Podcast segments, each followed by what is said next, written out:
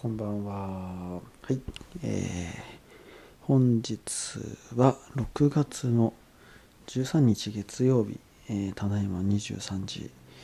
55分ですね。はい。えー、今日もですね、あの、喋り出してます。特に話す内容は決まってないです。えー、この間、あのビールグラスのつですね。ビアグラスの飲み比べセットの話したと思うんですけどね、えー、今ですねそれの、えー、スタンダードのタイプっていうんですかね、えー、確かピルスナーとかに向いてますみたいなすっきり系のやつに向いてますよみたいな感じのやつのグラスで、えアイスコーヒーを飲みながらっていう感じです。はい。そうですね。あんまり話すことを考えないでねまあいつも通り話し出してるんですけどそうだ。今日患者さんとですね話をしていてなんか最近ねニュースで皆さんなんか見ましたかね？あの培養肉？あの細胞を培養してお肉を作るっていうのをやってたんですよね。そういうのの工場がなんかできたっていう話？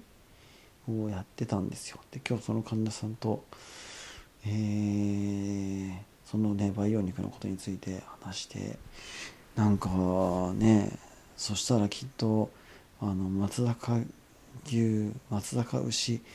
から作った培養肉ですとかそういうのってきっと出るんでしょうねみたいな話をねしてる中でまあなんかその影響でね例えば極論ですけどね。極論っていうまあ極論っていうかそういうわけでもないか。なんかね人の肉とかもねなんか出たりとかってねなったりすんのかねみたいな話をねしてたんですよ。うん、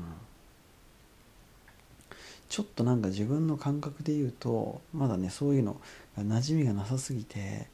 なんかちょっとなんともなんかももやもやする感じだなっていう風な、まあ、印象をね、まあ、今の自分はあるんですけどなんかでもそれってすごくこう拡大して考えてみると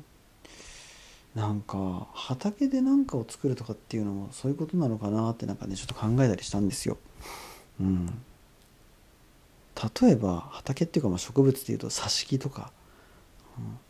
なんか挿し木でね、あのー、増やすのってなんかあるじゃないですか。植物で。木とか、えーまあ、そういうのあるじゃないですか。そういうのあるじゃないですかってなんだって話ですけど。何て言うんだろうな。なんかこう枝とかをね切っておいてそれをこうなんかちょっと、ね、水とかにつけといて根が出てきたのをなんか他のに移すみたいな。それって正規のその植物が増えてくパターンとちょっと違ってると思うんですよね。まあそういうふうな手段で伸びていく伸びたり増やしたりしていくような植物もあるのかなってまあちょっと詳しくないからあれですけどあるんじゃないかなとは思うんですけど一般的にこう種ができますで種ができたものがどこかにこう行ってそこでその種が育っていって何か別のものが生まれるっていう風なのってまあねえっ、ー、といろんなパターンがあるけどその受精的なことをしてそれでまた生えてってなるからちょっと遺伝子的にいろいろ変わったりとかがね起こってるんじゃないかと思うんですよ。でもそれに対して差し木ってあの自分の一部のところをもう釣っていってそのままそこが大きくなるっていう風な流れですよね。だからそうやって、まあ、言ってみたらその培養肉の仕組みと一緒っちゃ一緒なのかってなんか思ったりしたんですよね。はい。えー、なのでなんかこうまあねこのね培養肉がとかそれがどうのこうのとかっていう話だけがなくなるんですけどなんかやっぱ馴染みないことってなんかちょっとえって感じがするんですけどあの意外となんかその置き換えて考えてみるとすでにそういうものってもしかしたらあって結構一般的に受け入れてるものもあるのかってふうにねちょっと思ったりしましたはい。なんかその挿し木でねあの木を増やしてるんですよとか、ね、そういうの聞いても全然ね変な感じしないと思うんですよ。挿し木で増やしてその挿し木で増えたところからなった実とか例えば梅とかなのかなそういうのなんかまあ植物をが育ってなんか取れたものを食べるっていうのって意外とまあ普通にあることだと思うんですよ。うん、それと一緒といえば、まあ、一緒なわけですよね。あの正式なというか本来の一番主であるその増殖していくパターンと違うパターンで増やしてそれを増やしたものを食べたりとか何か他に使ったりとかってしてるって思うとああなんか肉動物そういうのでやるっていう風なのが今まで聞き慣れなかっただけで広いね範囲で見て生き物でって考えるとああそういうのって意外と、まあ、今までもいくらでもあったのか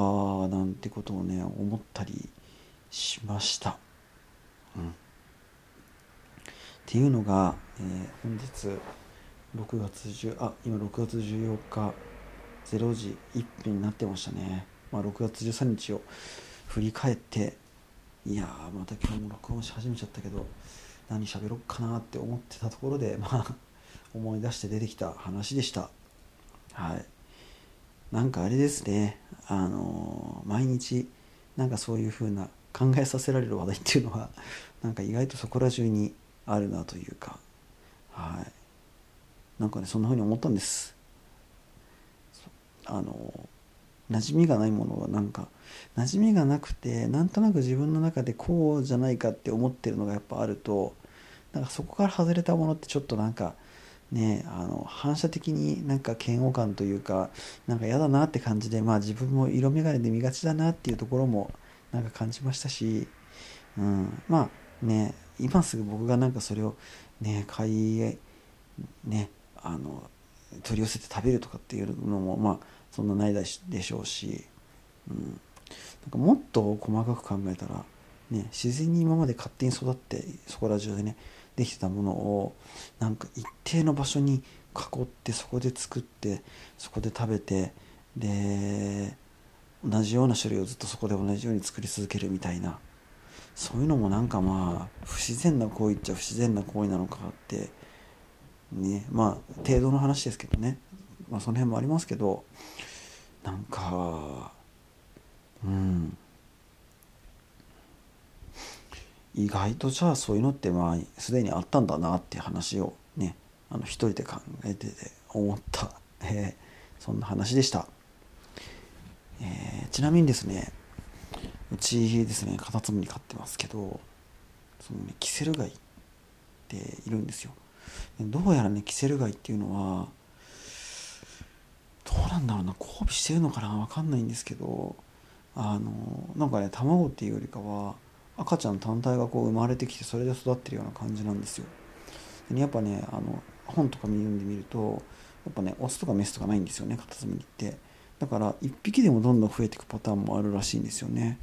なんですけどまあこの交配とかをしてそんであのどっちかが産んでみたいなパターンもあるような感じでいまいちねよくわかんないんですけど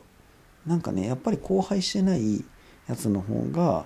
えー、生まれてきても育ちにくいようなことはねなんか一応あるみたいなんですよ。と言いつつも前回今まで2匹ぐらいね生まれてて2匹ともなんかねうまくと育ってくれなかったと育ってくれなかったって言い方があれかな。ちょっと育たないでね亡くなっちゃったような感じだったんですけどだから今回はね気づいたらいつの間にか4匹ぐらいちっちゃい子がいて順調にね大きくなってってるんですよ。はい。いやーなんかね生き物ってま不思議だなっていうふうに思いつつ毎日そんなカタツムリを眺めて、はい、いるそんな今日この頃6月13日でした。はい。えー、今日はこれでおしまいです、えー、今回もお聴きいただきありがとうございました。また次回もよろしくお願いします。